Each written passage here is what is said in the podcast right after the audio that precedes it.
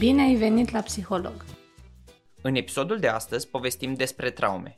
Cum le desensibilizăm și legătura lor cu adicțiile. Ce este o traumă? Hai să o luăm de la A la Z și după aceea înspre Z mai facem niște opriri. Dacă ar fi să-ți răspund sistemic și așa o să-și fac. Este, poate fi o acțiune, un fapt de viață, consecință a unui fapt de viață care afectează funcționarea firească și sănătoasă a unui sistem. Acum, fără să folosim definiția sistemică, trauma este o durere, o tristețe, un șoc. Sunt, traumele sunt de foarte multe feluri și tu când mă întrebi pe mine ce este o traumă, în capul meu se deschid mai multe sertare care au, ă, ca la ca la supermarket, știi, secțiunea. Ca pe Google, știi, când îți apar mai multe... Da, da, da, sugestii. Trauma emoțională, trauma fizică, trauma socială, trauma socio-emoțională, trauma fizică și socială. Da? Tot felul de combinații de traume. Dar dacă ar fi să te referi la o traumă așa în sens general, de nou, de exemplu, avem trauma colectivă, trauma individuală, e cu multă. Eu mă gândeam la chestia asta pe care eu am înțeles-o de la bunul nostru prieten Gabor Mate, că trauma este o experiență tristă pe care o trăiești singur. De aici vine problema cea mai mare, că îi, în primul rând are componenta emoțională și după aceea are componenta de trăită singur și după aceea începe să devină un lucru care devine tabu. Nu vrei să-l povestești, că s-ar putea să fii judecat pentru trauma respectivă sau pentru ceea ce ai gândit Păi uite, există niște traume pe care nu le, un om nu le poate ascunde sub preș. Sau le poate ascunde câteodată. De exemplu, traumatismul fizic. Da? O femeie bătută sau un bărbat lovit poate ascunde urmele bătăii într-o anumită măsură. Și de multe ori se întâmplă asta. E plină țara, lumea de femei căzute pe scări. Asta este scuza standard. Ce ai pățit la ochi? Am căzut pe scări. Dar stai la casă, la parter. Nu contează. Caz pe scări, oriunde, random, da? Deci asta e o formă de traumă care se ascunde mai greu și se bagă sub preș mai greu, dar nu e imposibil. Și mai este o traumă, cum e sărăcia, de exemplu. Sărăcia e o traumă. Nu știu dacă ai privit-o vreodată așa. Și mă refer la sărăcia severă, cumva. E o traumă. A nu avea ce să mănânci o traumă. A nu avea cu ce să te îmbraci o traumă. Și asta nu prea poate fi băgată sub preș. Dacă stau bine și mă gândesc, mă uit în trecutul meu ca și copil, am avut niște momente în care am rămas fără mâncare în frigider și mi-a rămas așa în minte foarte pregnant. Sau momente în care, nu știu, eram în studenție și nu aveam nimic de mâncare și mergeam prin colegi și strângeam cartofi de la unul, o tigaie de la altul și făcea niște cartofi prăjiți. Dar nu le-am văzut niciodată, știi, ca pe o, o ca traumă. Pe o traumă. Da. A crește fără un părinte e o traumă. Nu poți să bagi asta sub preș. Decât dacă vrei. Dar mult mai greu. Deci sunt, avem aceste traume care sunt mai greu de ascuns și traumele emoționale clasice, abuzul de orice fel și alte lucruri care nu pot fi neapărat vizibile. Eu am vorba asta, când întâlnești o persoană, nu știi care sunt traumele sale și nu prea le vezi, știi? Și de asta relațiile interumane sunt ca un patinaj pe o gheață foarte subțire a unui lac.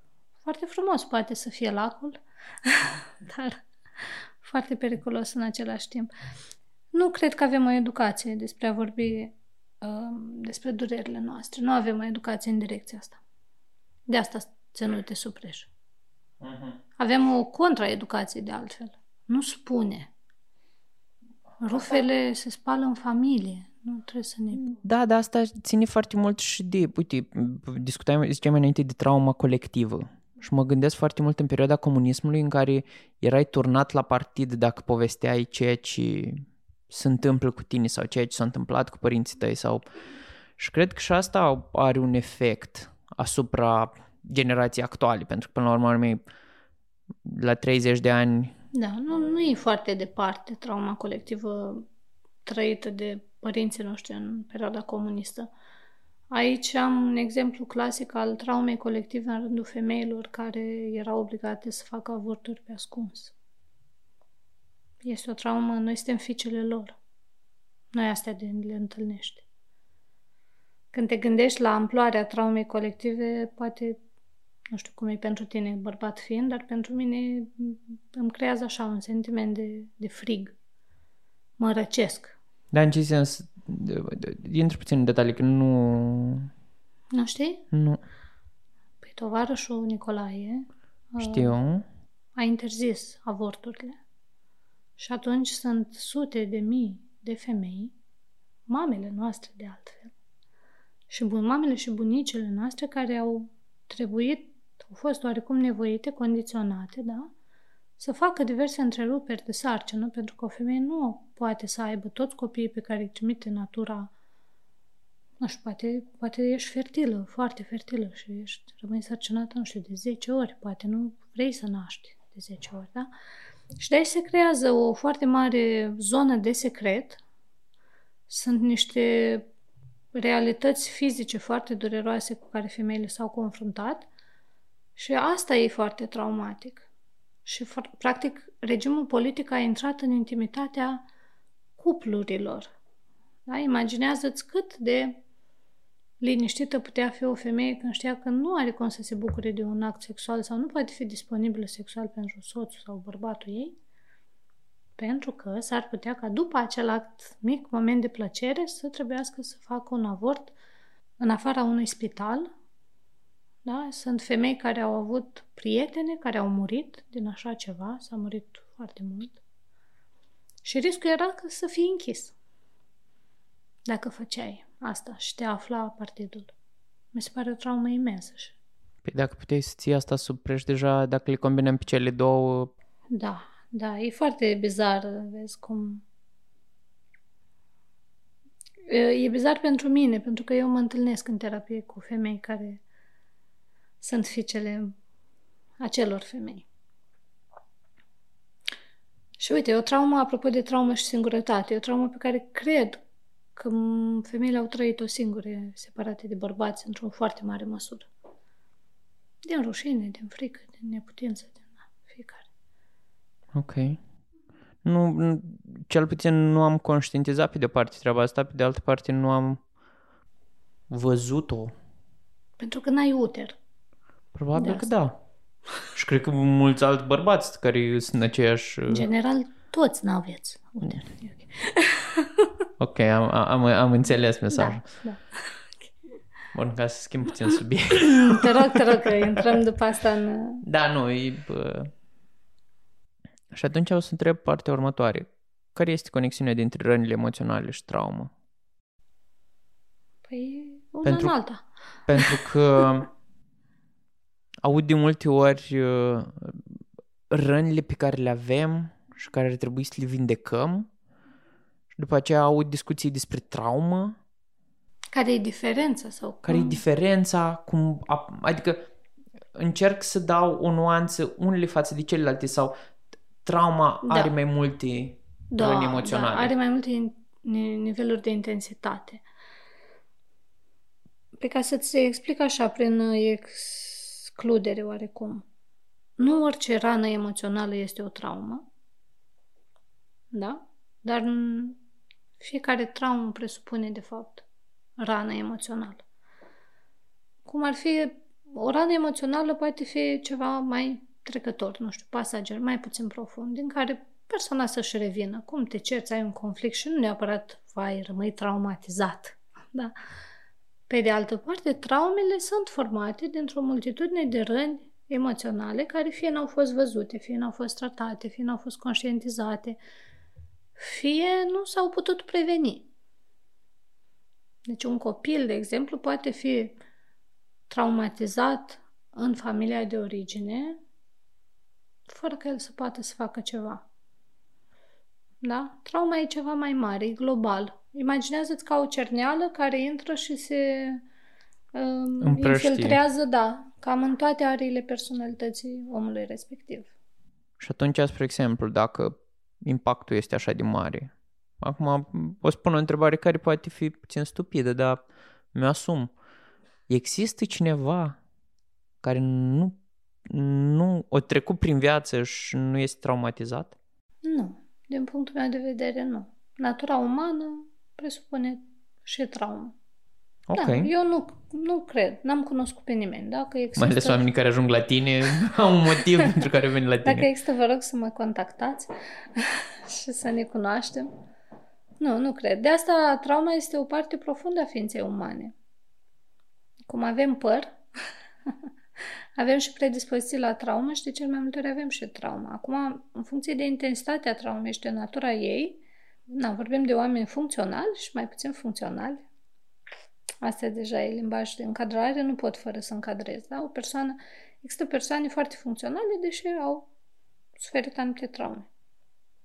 Cum poți să te împaci cu ideea că ai fost traumatizat? Adică pentru mine, pe de o parte, mi este greu să accept modul în care am fost crescut, pe de altă parte înțeleg modul în care, de ce am fost crescut așa Uh-huh. Și în momentul în care, spre exemplu, nu știu, am avut noi o discuție vis-a-vis de relația mea cu părinții și cât de mult încercam să îi scot Da.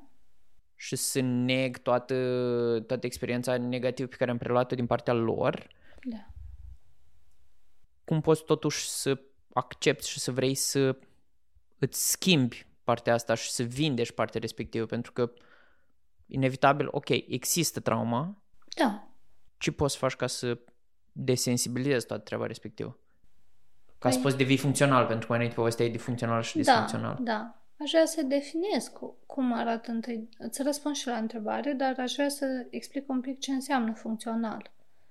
Pentru că a fi funcțional, deși ai trecut prin anumite traume, nu înseamnă nici pe departe a fi ca și cum n-ai trecut prin ele. Există și o parte educativă în traumă și o parte frumoasă în traumă, chiar dacă e bizar. Iar a fi nefuncțional, disfuncțional, da, înseamnă de fapt că în momentul prezent, totdeauna luăm prezentul ca etalon, da? În momentul prezent, viața omului, calitatea vieții sale este afectată peste medie, da? Adică destul de tare în anumite arii. Asta dă disfuncția și reacția, asta face ca disfuncția să fie reacție traumatică.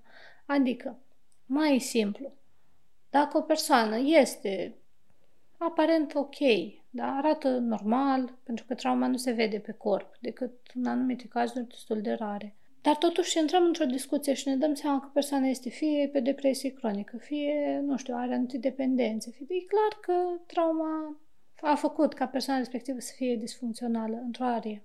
M-ai întrebat uh, cum poți să faci, ce poți să faci dacă Da, trauma... ca să poți să desensibilizezi, pentru că până la urmă, urmei, ok, oamenii îți calcă pragul dorind să A, te referi fix în terapie, cum se lucrează? cum să lucrează, dar în același timp și tu ca om, spre exemplu, nu știu, eu la momentul de față nu mi-aș permite să vin la tine să lucrez, dar în același timp vreau să fac niște pași Să în mă- a să mă ai o direcție. vindeca, da. Ok, hai să-ți spun niște etape. Foarte mult se lucrează, de fapt, cea mai mare parte a timpului folosit în terapie este pe conștientizarea traumei. De ce?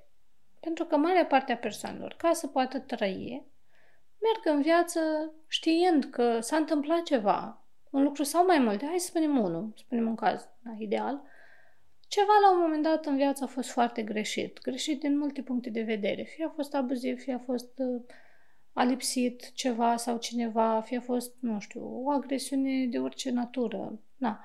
Și persoana respectivă își trăiește viața punând trauma pe raftul de sus, cum spuneau. Urcat acolo. Există undeva ceva, dar uh, nu am timp acum să mă ocup de ea. Și atunci, în cadrul terapeutic, se lucrează pe conștientizarea traumei. Adică ce a fost? Doamne, ce a fost și te-a făcut să fii o persoană tristă? Da? Sau că e, de ce nu reușești să relaționezi? Hai să vedem ce a fost de fapt. Asta durează destul de mult și e foarte dureros pentru orice om, pentru că în momentul respectiv toate mecanismele de apărare și de protecție ale minții, de fapt, da, se activează și intră oarecum așa într-un fel de luptă cu procesul terapeutic care, na, în care terapeutul practic facilitează conștientizarea. După conștientizare, adică după ce știm exact ce a fost, urmează o parte de acceptare.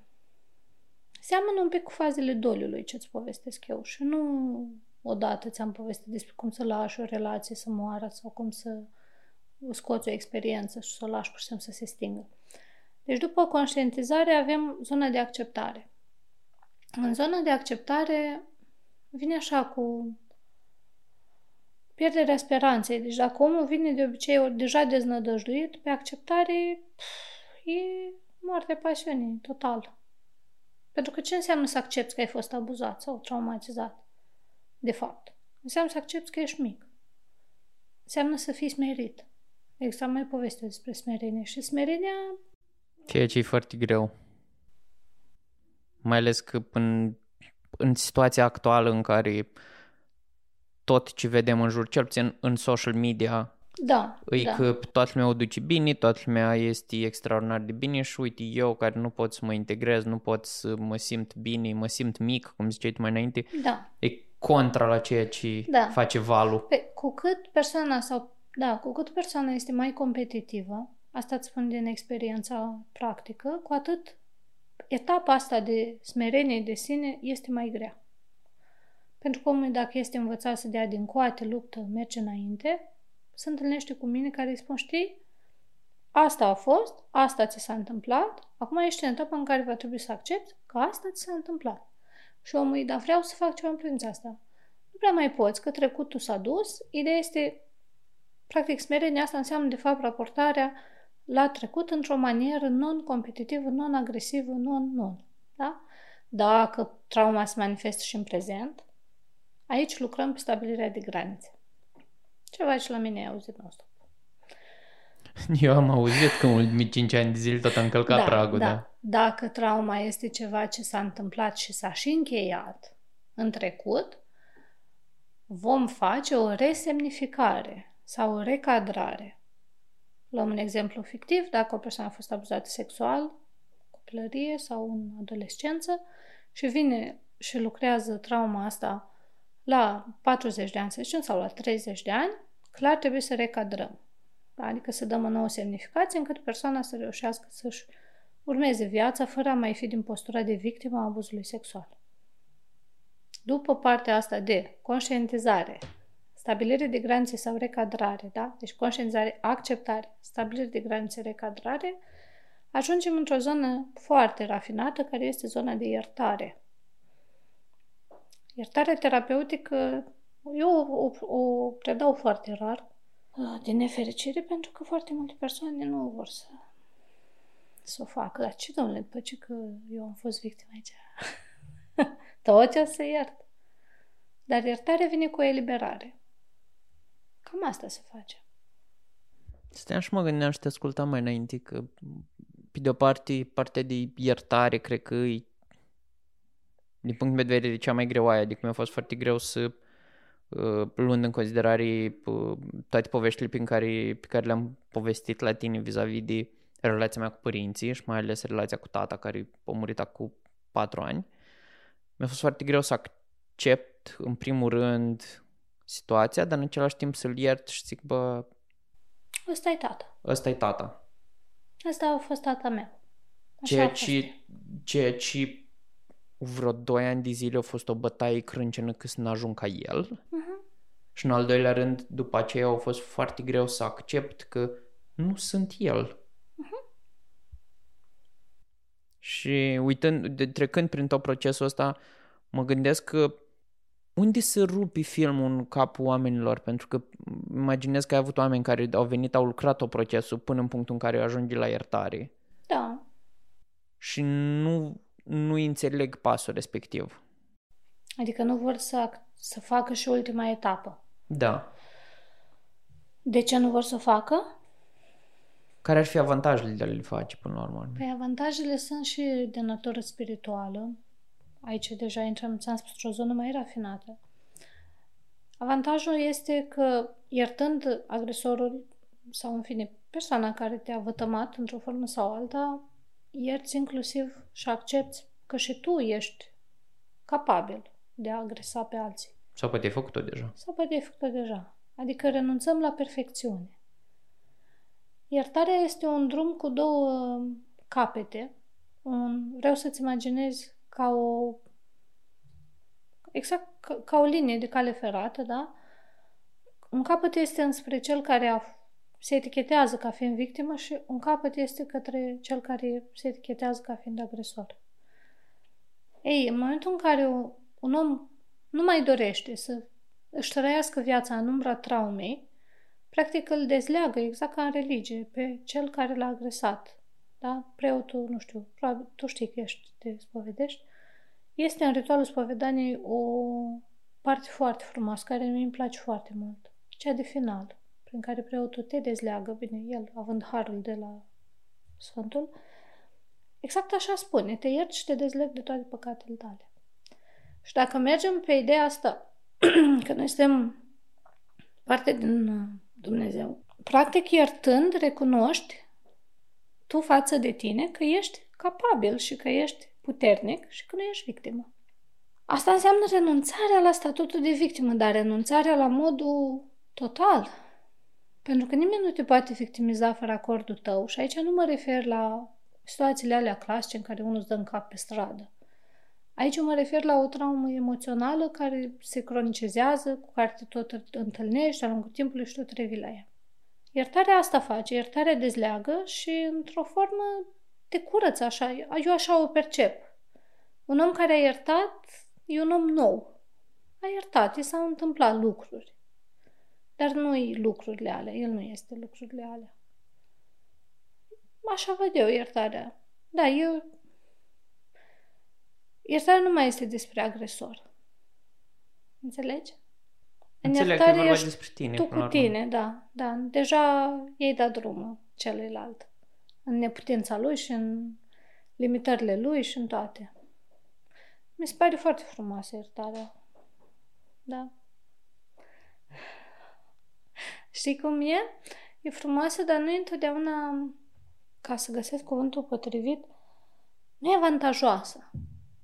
Nu prea e avantaj. Adică nu-ți garantează un avantaj. Da, dar cred că marele avantaj este să faci pace cu tine. Cred eh, că, până la urmă... Dacă ne gândim social, de multe ori oamenii iertători sunt luați de proști. Da. da. Știu. Iar cei um, care se răzbună, da, care sunt foarte vocali și sunt ghidați de furie, sunt oameni cu putere, oameni care impactează. Și într-o măsură, la nivel social, iertarea nu este ceva încurajat. Și de asta, de multe ori, și iertarea este un tabu. Ok. Și ține cumva de un proces? Chestia asta de iertare? Păi da, adică... da, de tot procesul de dinainte. Da, nu, zic în sensul în care, nu știu, la un moment dat auzisem niște lucruri de genul, spre exemplu, una din temele pe care mi le-ai dat la un moment dat a fost să iau să scriu o scrisoare către tata, uh-huh. prin care să-i spun fel de fel de lucruri. La momentul respectiv el era în spital și nu uh, nu-l aveam aproape cât să pot să vorbesc cu el. Și țin minte că partea asta de a scrie m-a ajutat foarte mult să eliberez emoțional, adică de asta întreb, la modul, niște modalități în care, care poți să le faci tu cu tine. Sunt mai multe. Asta cu scrisul e cea mai ușoară, în sensul de la îndemână și ești frumoasă. Sunt mai multe, poți să te rogi pentru celălalt, poți să faci un exercițiu mental în care să te gândești la el frumos, să îl dezbraci de imaginea monstruoasă a unui om care te-a rănit. Adică poți să te conectezi cu umanitatea din acea persoană.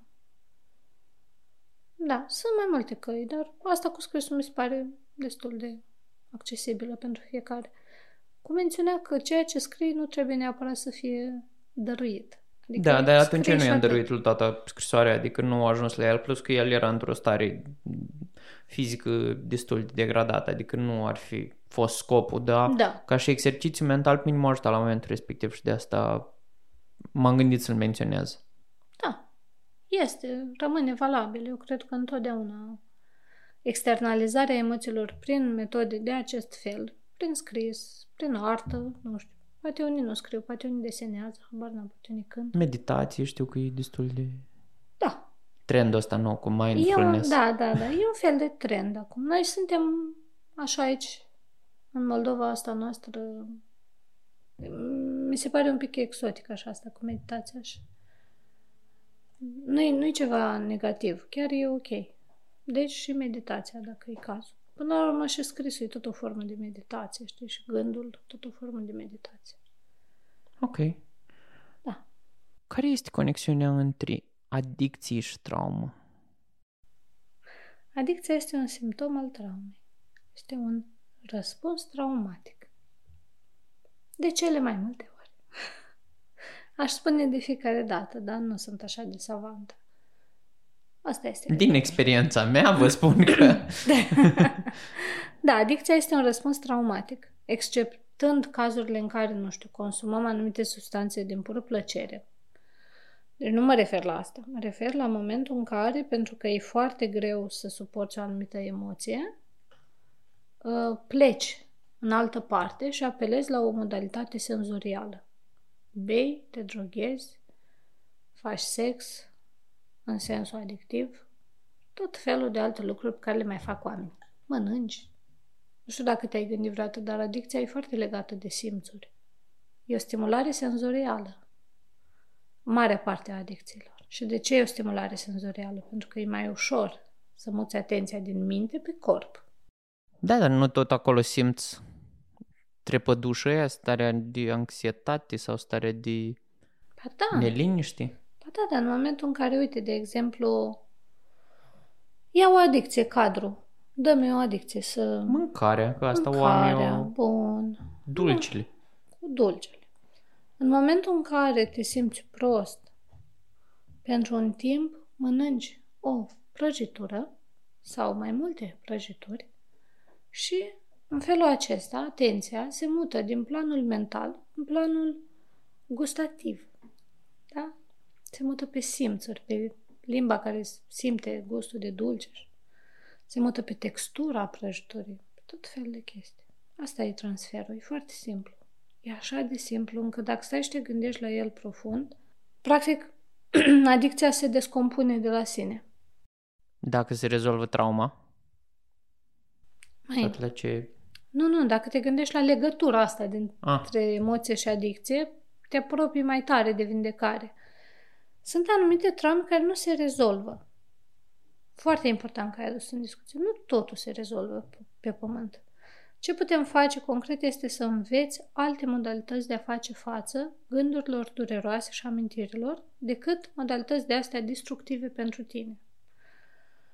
Asta e de fapt. Și asta face psihoterapia foarte mult, pe lângă vindecarea care vine din conexiunea cu un alt om. Pe traumă foarte mult se lucrează prin conexiune umană. Relația este cea care vindecă.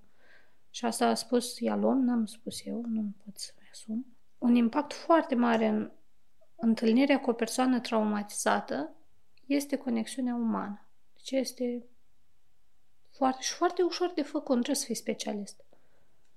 Trebuie doar să-ți muști limba și să nu îi spui omului ce trebuie să facă, să nu-i dai soluții, să-l asculți.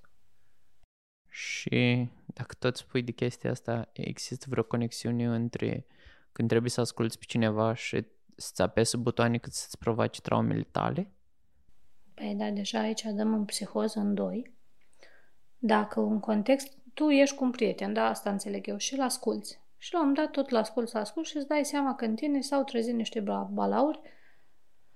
În momentul ăla tu ți ești dator față de tine să te oprești și să-i spui prietenului tău, într-o compasiune, da, din nou împărtășită, uite, oricât de mult aș vrea să fiu lângă tine în povestea asta, nu cred că mă descurc nici măcar pentru mine cu așa ceva și nici pentru tine, deci hai să facem altceva sau hai să, nu știu, să-ți recomand pe altcineva. Pentru că nu, traumele nu se vindecă dacă ne adunăm mai mulți care avem aceeași traumă. Nu. Ele doar se de, devin mai interesante, nici nu știu cum să spun asta, se multiplică, se amestecă. Da, pentru că mi se pare se- că, făcând conexiuni cu primul episod în care povesteam despre oameni care au terminat cursuri de dezvoltare personal, care uh, își dau cu părerea despre ce ar trebui să facă un om neavând o, o educație în spate, Un antrenament. un antrenament până la urma urmei, pentru că până la urma urmei cred că și de treaba asta ține, nu doar de cunoștințe. Absolut, cunoștințe oricine poate să acceseze. Trebuie să fii călit, să poți să asculti. Dar pare foarte compelling să poți să stai să asculti poveștile triste ale altor oameni. Da, păi nu știu, mi se pare că e un tabu pe care, adică de, e o putere pe care o obții asupra persoanei celelalte, cât se dezvăluie. Nu m-am gândit niciodată așa în termeni ăștia. Dar uite, bine că ai adus în discuție. Cred că... Nu știu, adică mie așa mi se pare că dacă reușești să desfaci pe cineva și să vină și să-ți povestească Da, lucrurile alea, înseamnă că caută la tine vindecare sau o soluție. poate e doar într-o criză, poate doar nu vrea să plătească Corect, și un asta nu serviciu există. terapeutic. Să știi că sunt persoane foarte victimizate de către viață, care se ventilează emoțional, periodic, oriunde. Da? Oriunde. Și le mai ține o vreme. Se mai echilibrează pentru o vreme și după aia iarăși intră într-o criză și iar se ventilează emoțional la întâmplare, dar realmente nu învață nimic. Adică nu... Când îi spui unui om, știu ce simți, Păi am, am, am trăit recent, perioada asta a vieții mele, întâlnesc foarte des acest clișeu. E la modă. Știu ce simți. Știu ce simți, te înțeleg perfect. Asta este ceva ce nu o să auzi niciodată într-un cabinet de psihoterapie dacă, din nou, terapeutul e profesionist. N-ai cum să știi ce simte celălalt.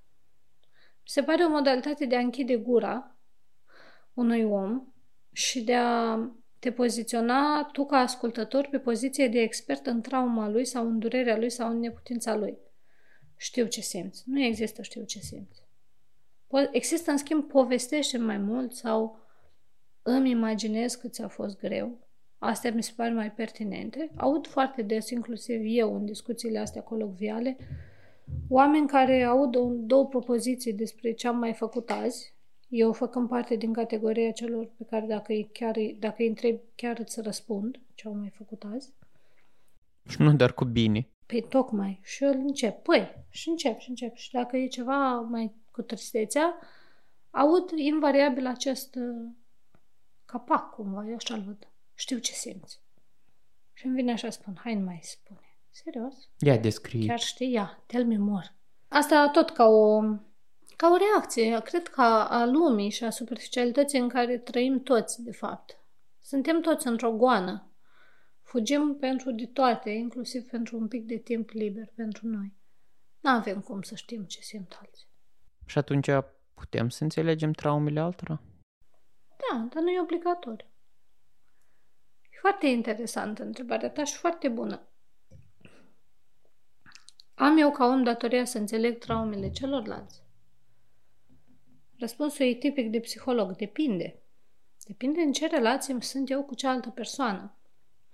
De exemplu, nu am nicio datorie să înțeleg traumele colegului meu de serviciu, care să spunem că mă alege ca persoană de ventilare emoțională în fiecare zi și îmi freacă zenul. În schimb, ar fi de dorit să înțeleg traumele partenerului sau partenerei de viață pentru că îmi petrec un timp semnificativ împreună cu acea persoană și automat că impactul durerilor sale se răsfrânge și asupra mea. Da, sunt dator, aș putea spune, să încerc măcar să înțeleg. Dar așa, la întâmplare, nu. Nu-i treaba nimănui să înțeleagă traumele. În schimb, putem să nu uităm faptul că toți avem traume. Și când cineva ne greșește și ne apasă un buton sensibil, să ne gândim că s-ar putea să fie din cauza celuilalt, dar s-ar putea să fie și din cauza noastră. Și să ne întrebăm, hmm, reac- reactivitate se numește asta în terapie. Sunt oare reactiv? Adică am o reacție exagerată la un fapt? Sau persoana cu care vorbesc este nesimțită? Sau... Da? Cam așa. Pentru că în timp ce vorbeai mă gândeam la chestia asta în care fiecare dintre noi suntem traumatizați sau avem traumele cu care am crescut și eu ca părinte nu pot să nu mă întreb cum să-l traumatizez mai puțin pe gruia sau cum să traumatizez, sau cum să-i ofer un cadru de dezvoltare sănătos. Chiar dacă o să, sunt conștient că o să-l traumatizez somehow, o să-i Mhm. zic niște lucruri, o să... Păi, în primul rând, tu poți să respecti regulile astea generale de viață, adică nu. Nu te bați, nu te înjuri, de astea. Dar chiar și dacă tu respecti totul, așa este, îți vei traumatiza copilul la un moment dat. Pentru că nu stă în puterea ta să definești ce înseamnă sănătate și liniște și armonie pentru el. El este o ființă separată și nu ai atâta putere. Eu uh, nu înțeleg, poate, poate o să înțeleg într-o zi, nu înțeleg nevoia, cred că e tot o modă acum când discutăm, dau seama, este o nevoie așa de a opri traumele. Da. Și eu vin și spun, hai să oprim traumele mari, hai să oprim traumele semnificative, hai să oprim, uite, violența asupra femeilor și copiilor, hai să oprim sărăcia, hai să oprim exploatarea sexuală. Stigmatizare. Hai să ne ocupăm de astea, nu să ne ocupăm de, nu știu, copilul care este supărat și jignit în inimă că nu l-a privit educatoarea nu știu cât timp. Da? Că eu cunosc și asta, zona mai de soft parenting, de părinți hipersensibili care cresc copii hipersensibili. Hai să fim de acord că traumele nu pot fi oprite în totalitate și nici nu trebuie să fie oprite. Fac parte din noi, într-o măsură. Suntem traumatizabili. Ce bun e asta, o să pun ca titlu. da, asta e adevărat, suntem traumatizabili. Așa cum femeile vin și spun, vai, aș vrea să nu mai sufăr din cauza emoțiilor, aș vrea să nu mai simt nimic. Girl, n-ai cum. Ești femeie, o să simți, vei fi, vei reacționa exagerat emoțional, te vei îndrăgosti ca proasta, o să-ți treacă.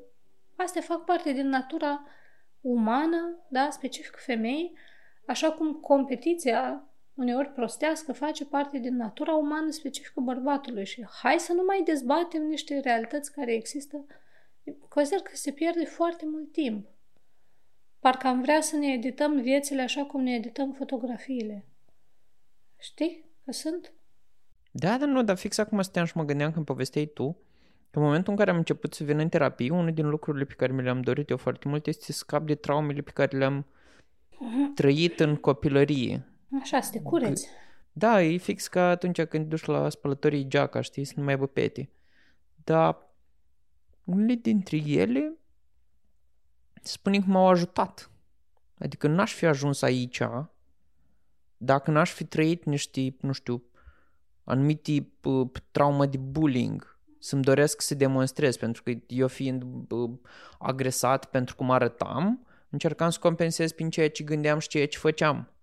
Și atunci stau și mă gândesc că unele lucruri sunt bune. Știi că povestea este un, este un podcast acum care se numește Țara Arde cu Micuțu, Vioș, uh, Bromania și povesteau la, în primul episod, povesteau de chestia asta, cât, ce ai zice buliului tău din liceu.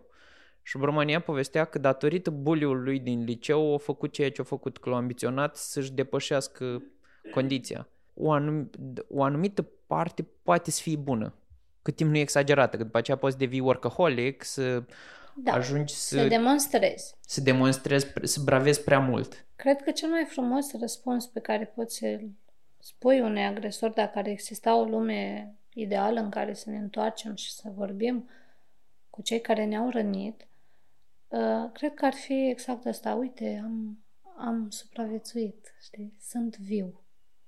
Chiar dacă s-au întâmplat multe lucruri, chiar dacă uneori viața te-a pus în rolul de a mă agresa, uite, uite-mă, uite-mă pe mine cel de acum. Uite ce frumos sunt, uite cât de fain. Îmi imaginez finalul de la Rocky 1, când el ia bătaie și totuși se ridică. Știi, ca Asta și... e scena cadru. Da, care îmi vine mie în cap. Adică chiar dacă am luat bătaia, I'm still alive and I'm doing what I like. Eu îmi imaginez conectându-mă cu lucrurile care m-au durut pe mine în viața mea, îmi imaginez exact prezentul care este. Eu venind într-o zi normală din viața mea, fiind absolut normală, și uitându-mă cu pace, în schimb, către locurile și către oamenii care m-au rănit sau m-au, mi-au lipsit sau mă... și spunându-le salut. Sau mergem, ce faci? Vrei să mâncăm ceva? Mie îmi place cu mâncarea și cu crășmile. Cred că asta e vindecarea traumatică, de fapt. Știi? Să nu mai ai nimic de revendicat. Doar să apari și să uite-mă, sunt aici, I'm still standing. Pentru că asta înseamnă să ai și compasiune față de cel care te-a traumatizat. Vezi tu, zona de iertare în abordarea procesului de terapie a traumei vine și cu compasiune. Poate omul ăla atât a putut. De multe ori este îngrozitor ce a făcut. Dar a avea compasiune înseamnă să înțelegi că la momentul acela în viața lui, omul ăla chiar atât a putut. Bineînțeles că e nașpa, nu e ceva care să... Nu-ți invalidează suferința. să recunoști că atât s-a putut. Și să recunoști și că tu atât ai putut. Că sunt oameni care vin și îmi spun, vai, dacă aș fi putut să-i spun, să fac, să mă duc, știi, regretele alea care de fapt te opresc din a trăi prezentul. Dacă ai fi putut, dar nu ai putut. Așadar, hai în viață. Hai fă altceva și gata. Ce fain că ai ascultat până aici. Noi sperăm că ți-a plăcut și te rugăm să dai subscribe pe Spotify și Apple Podcast pentru a fi notificat când apare un nou episod. Dă un share în rețeaua ta și ajută-ne ca acest podcast să ajungă la cât mai mulți oameni. Până data viitoare, noi am fost Ana și Mircea și îți mulțumim pentru atenție.